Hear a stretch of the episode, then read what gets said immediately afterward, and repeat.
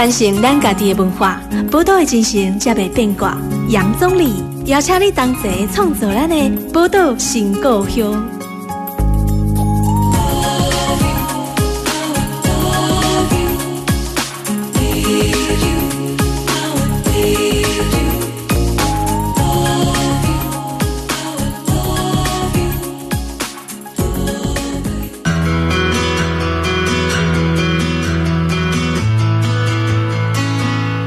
欢迎收听波多连播帮 FM 九九点一大千电台，波多新故乡，大家好，我是钟礼。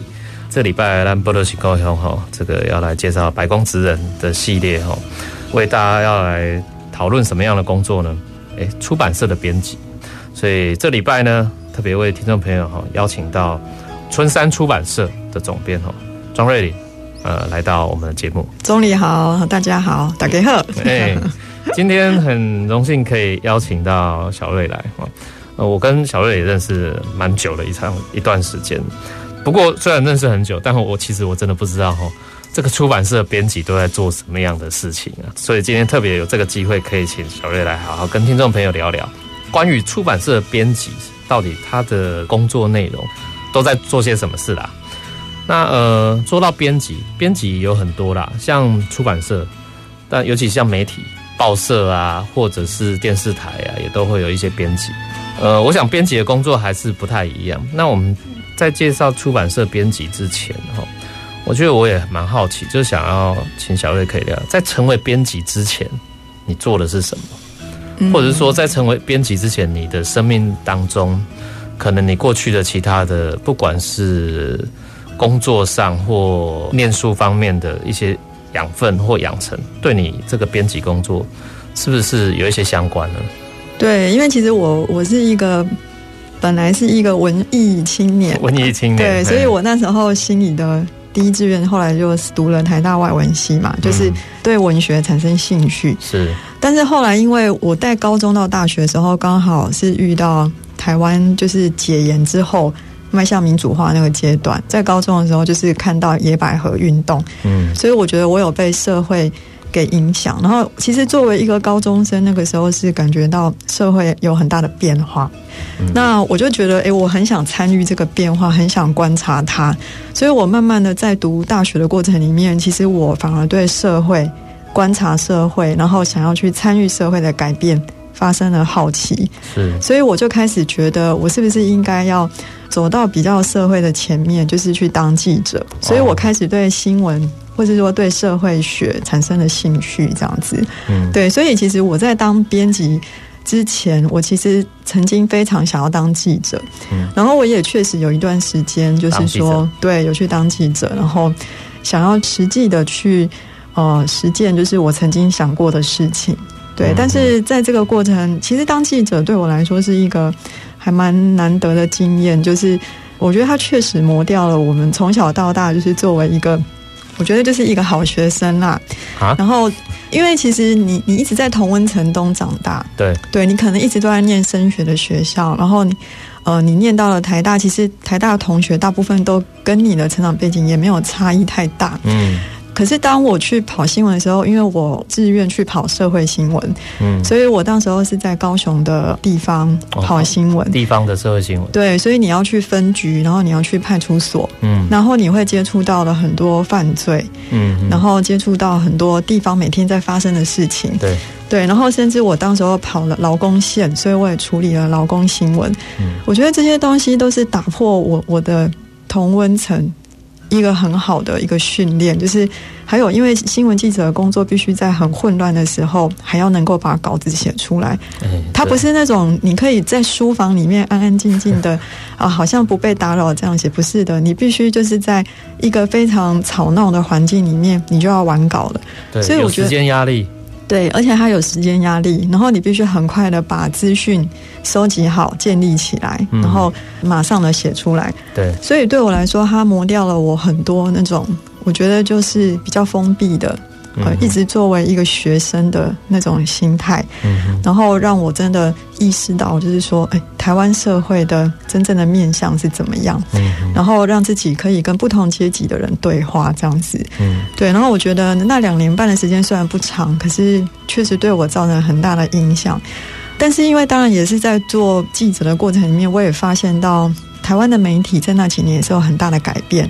那我觉得有趣的是说，我当记者的第一年刚好是苹果创刊的时候，哦，就是也见证苹果收掉，所以刚好也是二十年嘛。对。然后我那时候刚好就是见证苹果创刊，所以苹果对于日报的呈现跟整个的新闻流程产生非常大的冲击。嗯。对，所以我我有意识到说，新闻这个东西它好像在贬值那样子。对。然后，而且我觉得新闻它照顾不到台湾社会，其实在一些角落。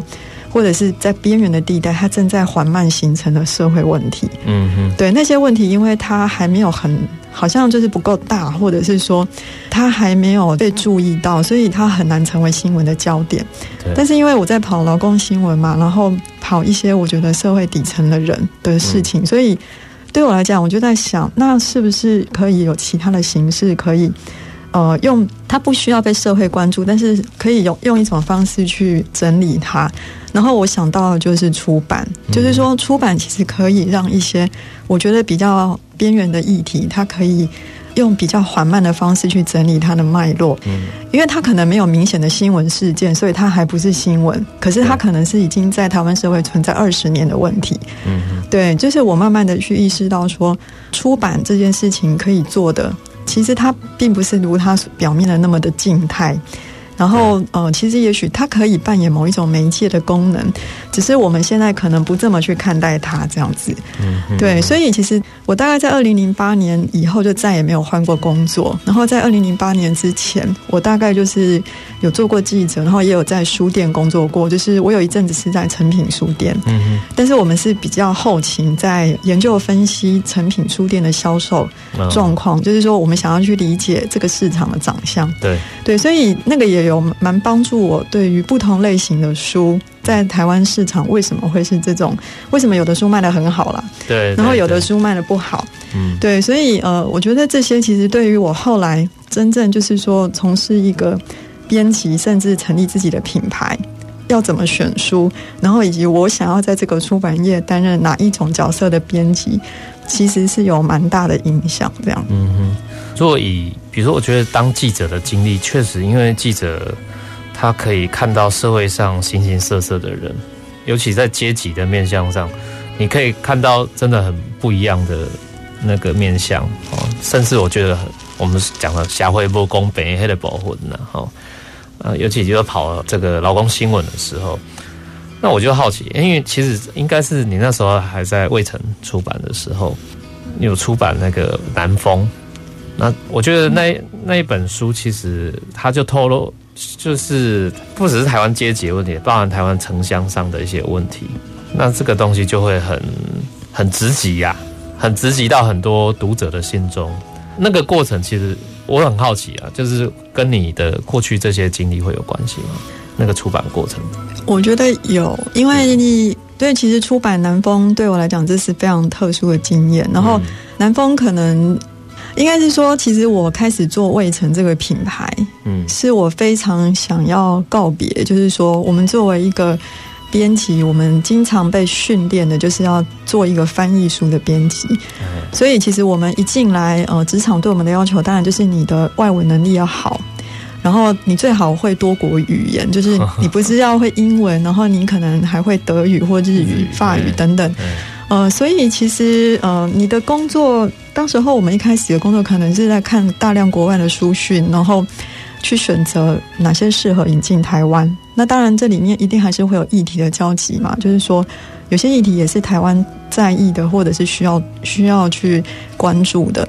但是我总觉得搔不到痒处，就是说有很多台湾自己的问题是没办法在这里面。真的去面对，或者是被代言的。嗯嗯。那所以我，我我后来想要成立自己的品牌，其实有蛮大的原因是在于，我很想知道国外的编辑怎么样从零开始去做一本书。嗯嗯。因为我们在做翻译书的时候，我们做到的都是别人已经完成的作品。哎，对。好，就是说，国外的编辑跟作者，他们已经把这个书完成了。嗯。然后，甚至包括要画什么插图，要放什么照片，他们也已经放好了。对。然后，所以基本上你是在做一个转译的工作，但是我觉得我们始终并不知道国外的编辑怎么跟作者去谈这个出版计划，嗯，然后怎么样从非常混沌的东西里面去弄出一个出版大纲，然后开始写作，然后开始把它做成一个真正的文化商品。啊，并且可以卖出国外版权。嗯，就说我觉得这个过程，如果我没有从真的去做，我会永远不知道。对。那所以，其实我后来做品牌跟这个念头很有关系。嗯。然后，所以因为一直带着这样的想法，我就一直在想，那我们台湾所谓台湾的题材到底要从何开始？嗯，因为台湾的作者真的就是说，我觉得在这几年。还在非常需要努力多元的开发，所以它并不是说你想要有就会有的。嗯哼，对。那就在思考这些问题的过程里面，呃，有一次我就是看到美国有一个摄影家，他跟着一个记者哈一起去美国的一个就是有点像呃以开矿为主的小镇啊，嗯，然后他们就为这个小镇拍了一系列的摄影，然后也写了一些报道。对，然后他们的名题名就叫两个美国，就是说。美国不是只有我们在电影中看到了那种中产阶级的美国，嗯，还有一种美国是这样子破落的小镇，嗯，然后是非常工人底层的小镇，这样，然后这个两个美国的意象就很冲击我，我就在想，台湾也一样，台湾也要有两个台湾，三个台湾，那但是我们要如何去呈现这个东西？对，然后就在这个时候，就是那个。呃，有一个记者，P N 那时候公视 P N 的记者叫钟生雄，他就跟我提起说，哎，他最近在拍一个彰化大城乡台西村的摄影，嗯，然后这个村子一直被叫做癌症村，是他在去采访国光石化的那个争议的时候发现的，因为。他为了这个国光石化的争议，他去街头访问非常多当地的民众，他们对于政府跟企业要设置国光石化在方院嘛，有什么看法？嗯、然后他就街访访问到一个民众，跟他说：“啊，你不要在这边问我们，你要问你就要去问大城乡的那个台西村。”他说：“你不知道那里叫癌症村吗？”嗯，然后他就觉得啊，他第一次听到。因为他自己也是彰化人，他就很惊讶，于是他就决定去那个村子一趟。结果他他一进去就发现，真的就是那里有非常多的家家户户，他们家里都有因为癌症死亡的人。嗯，对，然后他就开始了拍起这个村子的计划，然后也认识了这个村子里面非常重要的主要的抗争者，就是许正堂他们一家人。对，然后因为许正堂他是自己也是摄影爱好者，他从高中的时候就开始拍。呃，摄影，然后他甚至花了很多时间拍他的家乡。对，所以这本当时候他们两个来找我的时候，我看到的是两个摄影家完全不同的作品。然后他们都在一个在拍台西村过去二十年，然后所以你会看到钟胜雄摄影镜头下死亡的那个农民，其实他在许正堂的镜头下他还是活着的。嗯，所以一个拍的是后来的死亡，一个拍的是过去。台西村的历史跟他们生存的痕迹，所以当时我就觉得，虽然这两个人对出版市场来说是没有听过的两个作者，对，而且台湾的纪实摄影，说真的，从八零年代《人间》杂志之后，几乎就没有人在出这些东西了。对，就是在主流的市场非常难看到纪实摄影集的出版。嗯。然后加上空屋的议题，在那个时候其实还不是那么主流。然后台西村是一个还没有任何救援团体进去过的地方，所以他也很少被报道。然后我就在想说，他到底有没有机会？但是对我来说，他就是一个两个台湾的主体了。嗯嗯嗯，就是我们应该借由台西村去看到台湾是两个台湾。对对，然后我就觉得，虽然我根本没做过摄影集，但是我就有一种广大，就觉得说。我觉得我碰到了一个很特殊的主题，然后这个是我应该要把握的，然后我应该借由这个机会去学习，然后去看见我看不到的那个台湾，这样子。嗯，是对对对。我们先休息一下哈，下一段节目马上回来。传承咱家己的文化，宝岛的精神才袂变卦。杨宗理邀请你同齐创作咱的宝岛新故乡。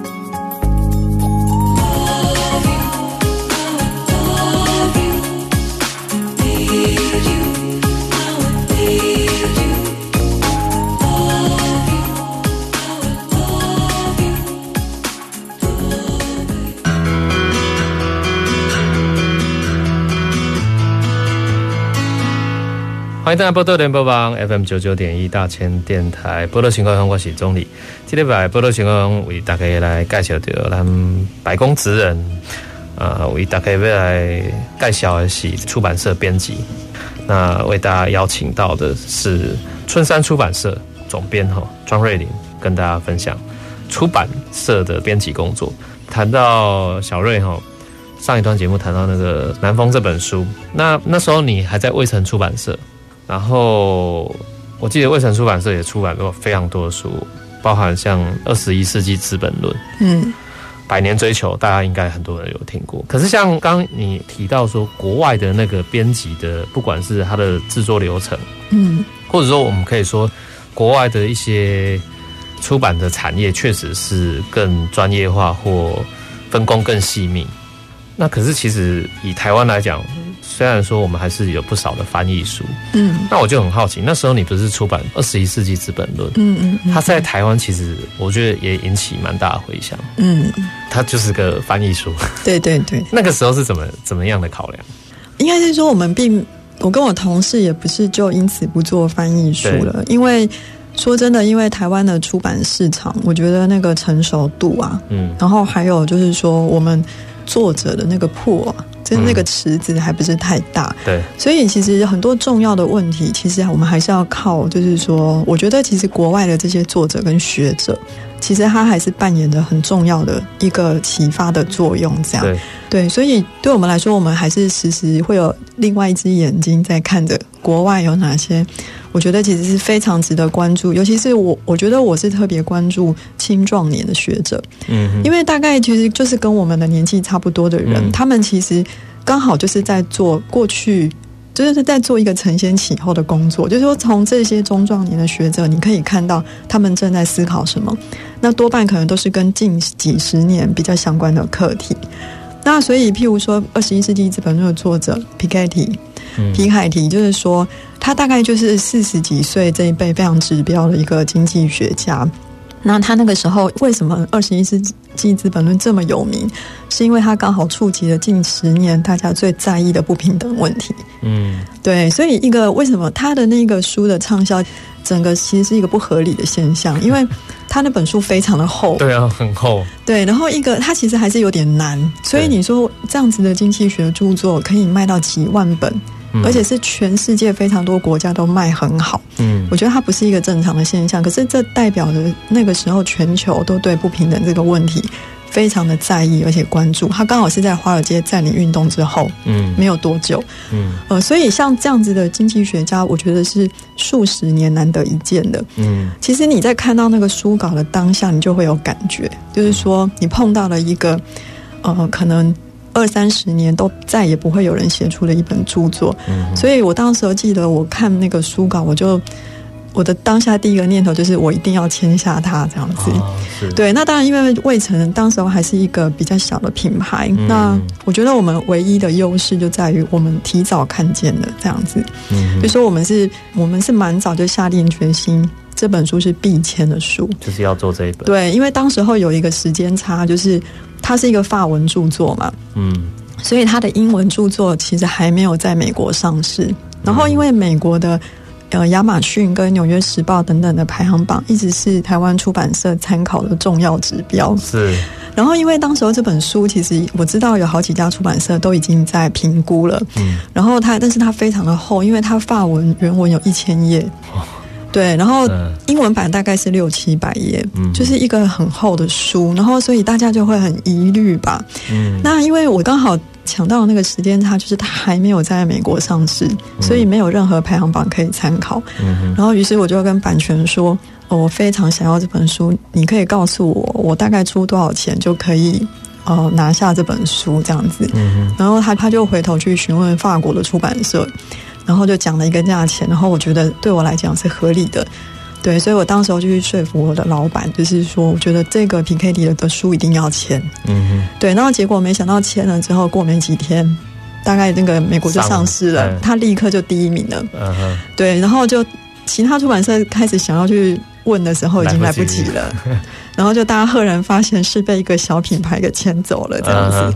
对，所以我真的觉得很有趣，就是说，其实那就是一个时代的机缘巧合，对就是说，哎，我们在那个时间差里面，刚好就是我觉得就被我们就是就是拿下了这本书这样子。嗯，不过我觉得这个其实跟某种程度就是说你在呃，很多人会说啊，那那你看书的就是评估那本书算是很有眼光，可是我倒会觉得说，这个也许还是会跟你自己，就是我们在看。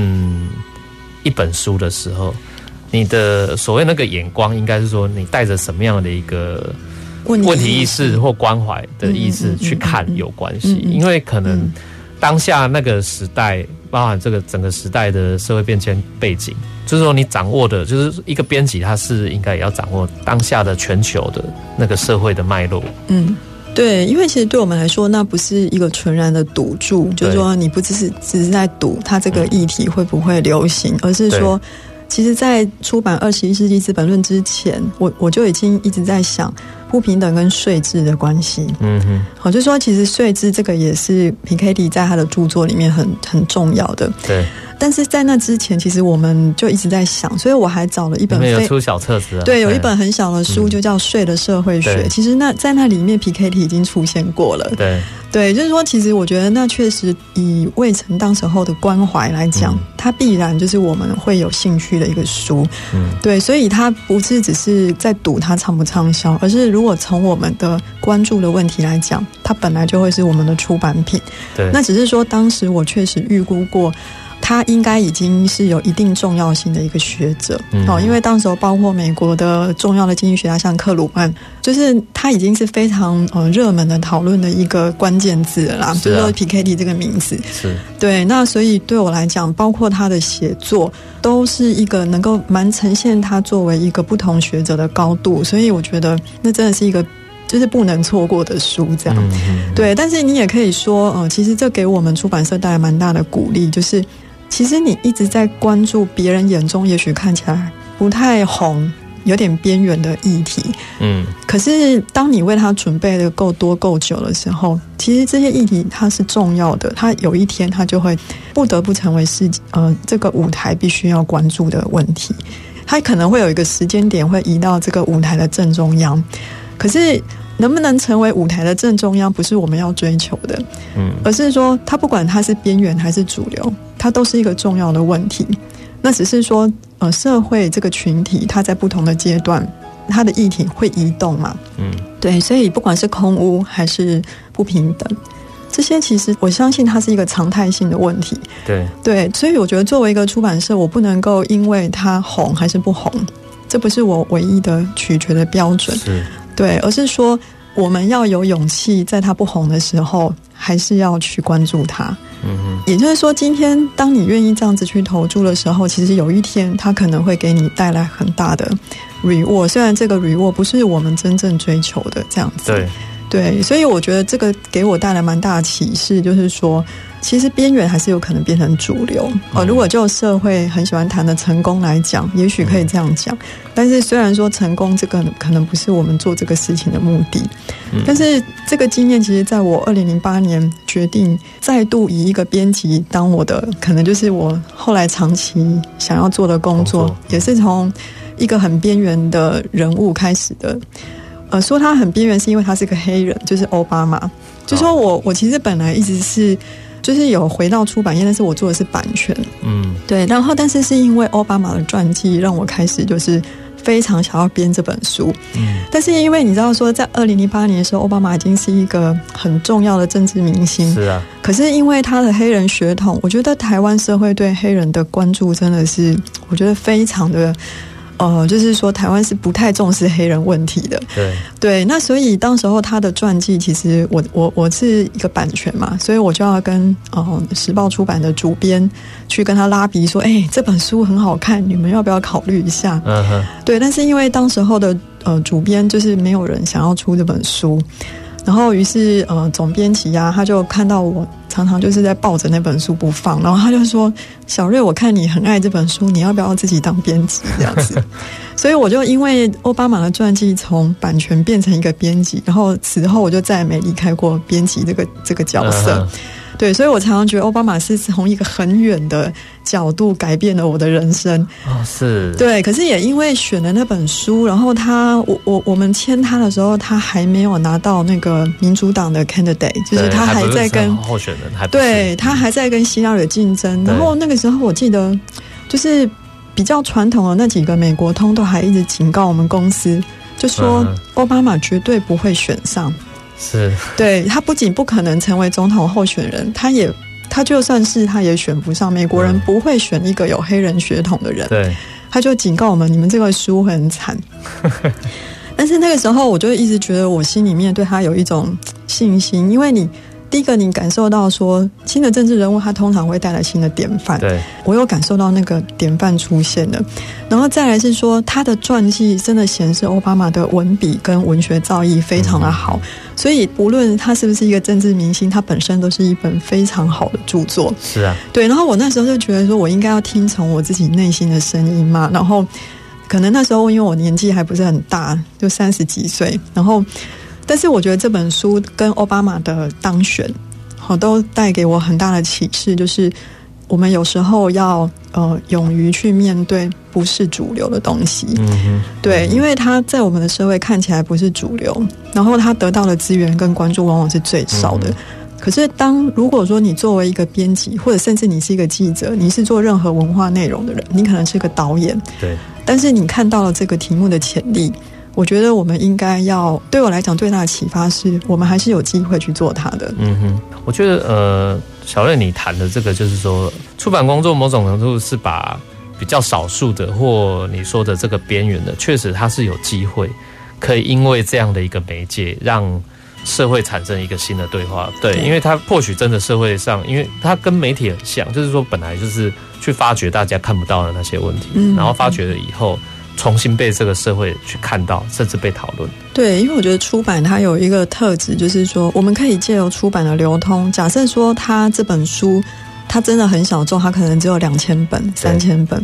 但是我们因此这个议题就有了第一批的讨论者，嗯哼，就是这个出版品的流通的这个范围，对，它就是这个议题最初始的一个社群，嗯哼。然后我觉得任何议题的初始社群都非常重要，嗯，如果连这个初始社群都没有，那我们公民社会是非常难把这个议题长远的走下去的，对。而且我觉得，如果我们为一个长期发展的脉络跟危机，它有了一个基本的参考读本。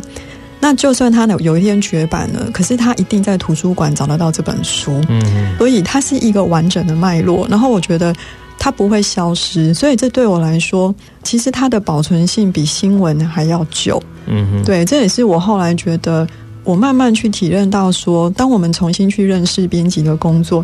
就不会觉得它离社会好像相对是比较远的，嗯，或者是说，哦，它相对静态，其实没有。就像你讲的，其实它还是在跟社会做一个动态沟通的过程，对。只是它的时间线可以拉得非常的长，嗯，对。觉得台湾这几年就是书市的部分，书籍的市场部分。像你出版的这一系列，当然我们看到是比较以社会人文方面为主的，这些确实开始有拓展出一些空间出来。你自己怎么看台湾这个舒适的市场？可以先跟听众朋友分享，因为其实我二零零八年再回到出版社当编辑，然后甚至后来这十年大概都是在创品牌的这个过程。嗯、那其实这十年刚好就是出版社产值一路崩坏的。的过程，嗯，大概台湾在十年前出版产值可能还有三百多亿，然后大概近年已经跌到两百亿都没有了。好，就是说它基本上如果跟十几年前比，大概是崩了一半。嗯，好，那这两年遇到疫情就更少了。对对，所以呃，基本上整个编辑同业面临的是呃，出版整个大饼在缩小，因为我们要跟更多的外部的媒介竞争，嗯，有更多的影音啊，网络内容。对。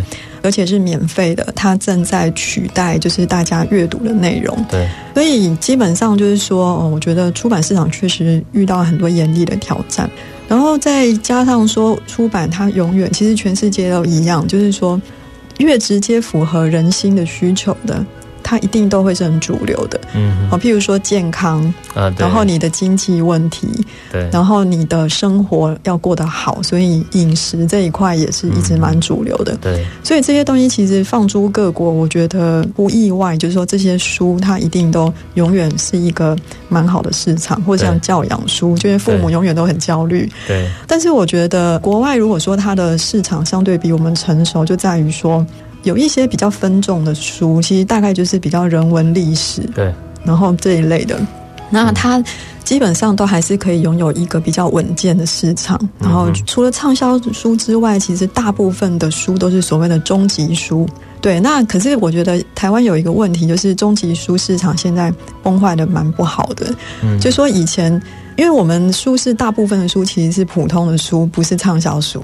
嗯，畅销书是非常少数的，就是那些卖了几十万本甚至百万本的。对，永远在最艰困的时候都会有畅销书。比如说像三级警戒以来，其实书市不是太好嘛，然后甚至很多书店营业时间都缩短，然后独立书店甚至没开。可是你知道这段时间还是一直有畅销书哦，上呃卖超过一万本的书还是很多本。可是我觉得台湾近十年最大的危机是这些普通的书组成市场大概百分之六十的这一些中级书，它大概从每一周的周销可以到几大通路加起来可能一百本，那现在可能掉到只有五十六十。嗯嗯，对，就是说它基本上就是说。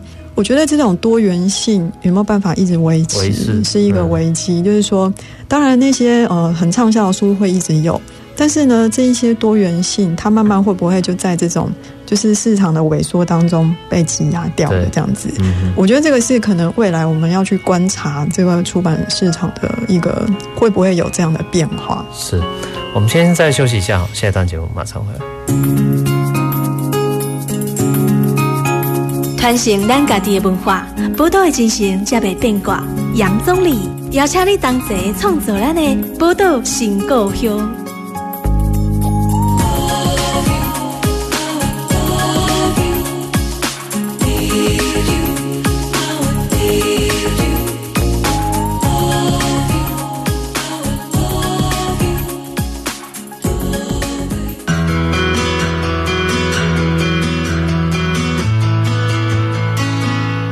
欢迎大家波多联播网 FM 九九点一大千电台，波多新故乡，大家好，我是宗理。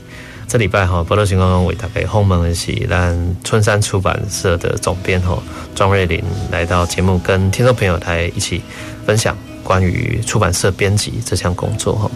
刚其实也提到了说，呃，面对台湾的这个舒适的这个市场哈，看起来是萎缩得很厉害。那当然，我觉得。小瑞，你是蛮有勇气的，一直在 走这个所谓比较小众的，因为其实当然，我觉得分众市场你不可能说都要去取悦所谓主流社会大众的需求了，因为确实大部分的出版社一定也会往那个方向去走。那确实，这个社会上有一些，不管你讲的是小众也好，或者是说有一些特定的一些特殊的议题，我觉得确实还是要有人关注。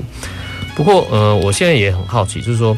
当然，你之前是在假狼头喽啦，哦，那后来你为什么会想要真正出来走自己的路，做春山出版？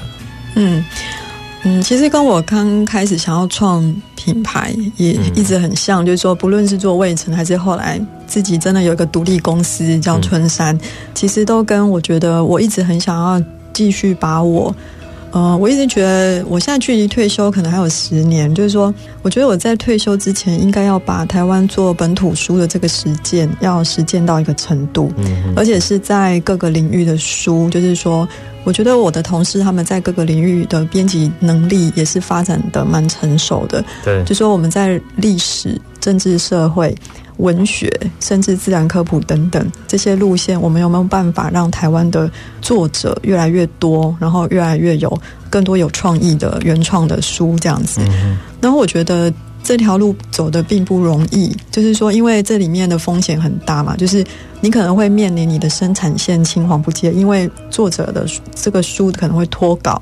或者是说有很多的题目，它本身的策划是需要时间的，嗯，对，那或者是它需要时间去等待这个题目的市场性，所以我觉得这个路并不好走。然后我也因为就是中间这些呈现的一些财务压力啦，然后这个会让我觉悟到说，我觉得如果你是有所谓的这种自己的理想，然后我觉得讲理想有时候有有点尴尬，但是就是说。真的就是你人生的一个目标，好像不应该让其他人来帮你买单。嗯，然后我觉得，与其这样，不如哦成立自己的公司。然后，我觉得你就是在自己有限的、合理的财务范围内，然后去一一的实现这些事情。然后，我觉得我现在想要去呃实践的就是这样，就是我想要去证明说。就算我们做的事情看起来好像很危险哦，就是好像不太赚钱。对啊。可是我们做这北探级，对，应该很多人跟你讲。对对对，但是我觉得我们还是要去证明说，呃，我们这样的路线其实可以养活我们自己，然后甚至我们可以有更多有志一同的朋友，嗯、呃，把他们拉进来当编辑。那其实我们还是可以证明，确实这些问题有时候还是可以变成畅销书啊。就像我们有两本，我觉得蛮厉害的，一个就是吴聪明老师他们写的批判央行的书嘛。嗯，那我觉得批判央行真的就是非常多年，就是说我觉得。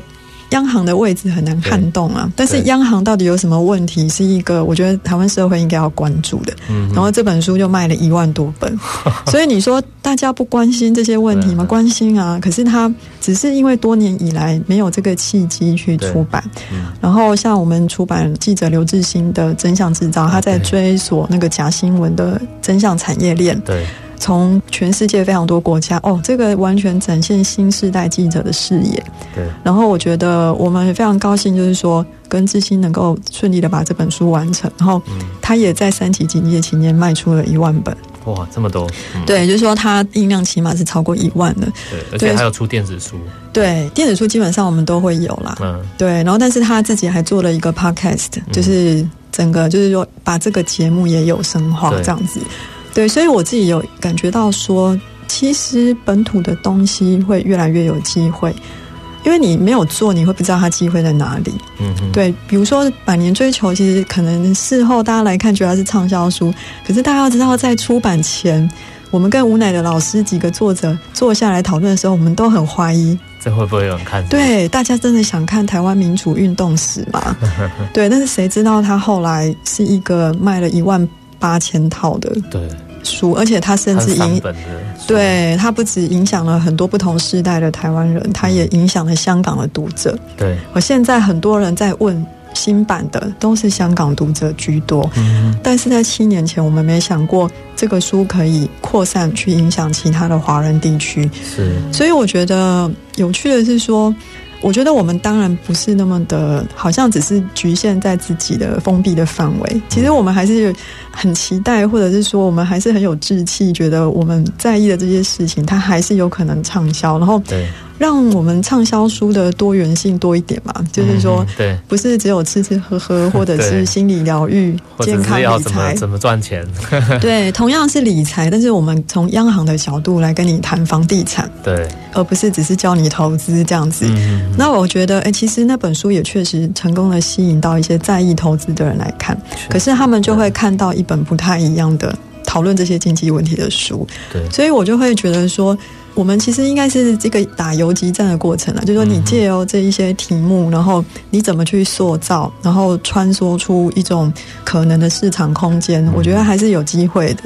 对，不过我最后还是想要请教小瑞一个问题，就是说，因为我们刚谈了这么多关于整个好像台湾的这个出版市场，嗯，呃，当然也提到萎缩问题，可是其实某种程度上，我没有看到像不管你在卫省或春山出版的这些。看似小众的书，但有时不经意之下，我们它确实就成为了畅销。嗯，可是如果环顾整个国际市场来看，台湾的出版业在国际上的有办法，我们不要说竞争啦，就是说，当然是如果以华文来说的话，当然你看到在东南亚或香港这这些市场，可是因为香港的状况，现在我们都知道又没有那么好，它未来会不会在言论自由市场做一些收紧？确实是一直在收紧的哈，这个部分就是台湾的，尤其像比如说以春山的这个出版的取向来讲，其实像比如说在香港的市场，会不会受到一些呃影响，或者是说我们有没有可能在或者台湾的作者本身，我们有没有可能会变成一种其他的语文语言的方式呈现在其他国际？有没有这个机会？呃，对啊，因为其实像我们这一类出版品，大概就很难输入到中国啦。然后当然就以前是香港还可以，但是可能慢慢的，呃，香港也也有问题这样子。嗯对，那尤其因为以春山来讲，其实其实我们有发现到说，就是有越来越多的香港的老师跟作者，他其实他们其实会选择到台湾来出书哦，然后再卖回香港，因为就是在香港连出版跟印刷本身都很困难的。对。对，所以不如在台湾出，然后以台湾作为一个新的基地，然后重新去以电子书的方式在全球流通，或者是。呃，有部分的流通到香港的二楼书店这样子，嗯、对，所以其实我觉得台湾有的机会就是说，我们还是相对可能目前是最自由的一个华文出版。而且是呃最多元性，然后以及很虽然是整体来讲是萎缩了哈，但是说基本的规模还在，而且那个自由还在。对。对对，然后我觉得台湾的编辑同业的水准其实也一直是非常高的，就是说虽然市场是不好，但是我觉得台湾的高等教育其实让非常多我觉得好的人才进来，所以我们越来越多多种语言的人才，多种呃来源背景的人。对自然科学的、人文科学的很多很多，就是它不局局限于任何科系。嗯，所以我一直觉得台湾的出版业还是很有机会的。就是说，譬如说对我来讲，我现在要思考的作者就不只是台湾啊，我可能要帮香港的几个老师。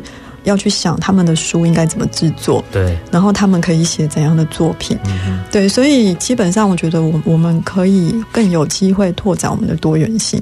那至于台湾生产的中文作品能不能走出去，我觉得其实是会有机会的，嗯，而且慢慢的就是说，台湾过去几个版权代理公司多半是扮演输入的角色，对。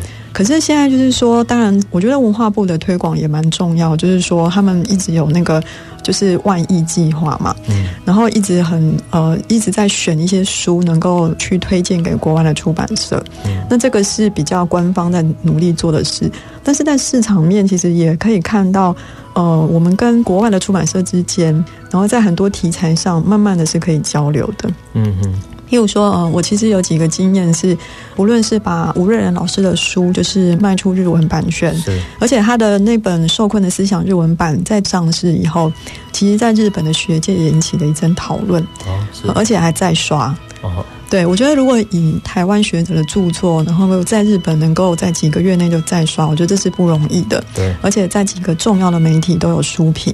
嗯，对，那所以我觉得这也是一种我觉得蛮好的一个合作。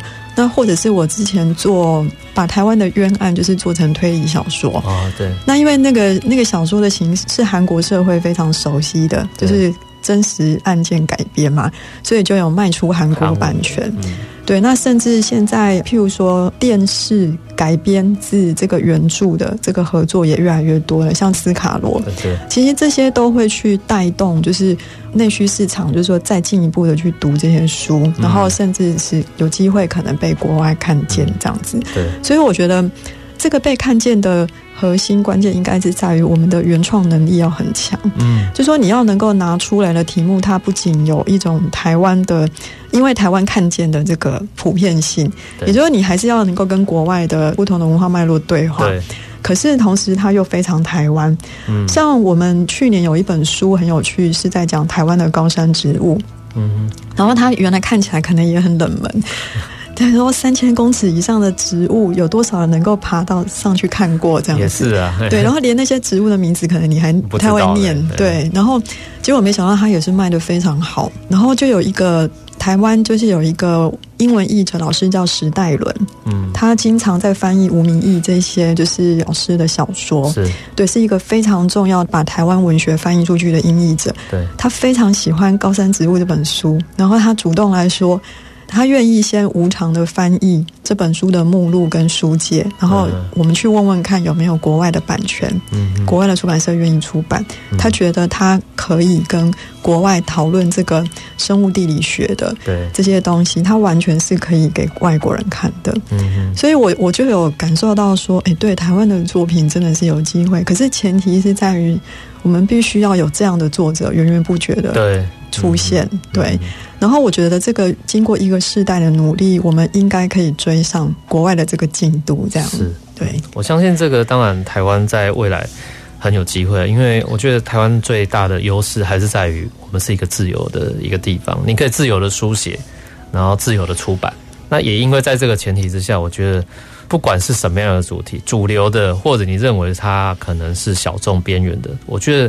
不管是怎么样，就是台湾是充满一个机会的一个地方。那也因为这样子哈，我们更有机会把很多优秀的作品哦推荐到世界各地哦，给其他的读者来看这样子啊。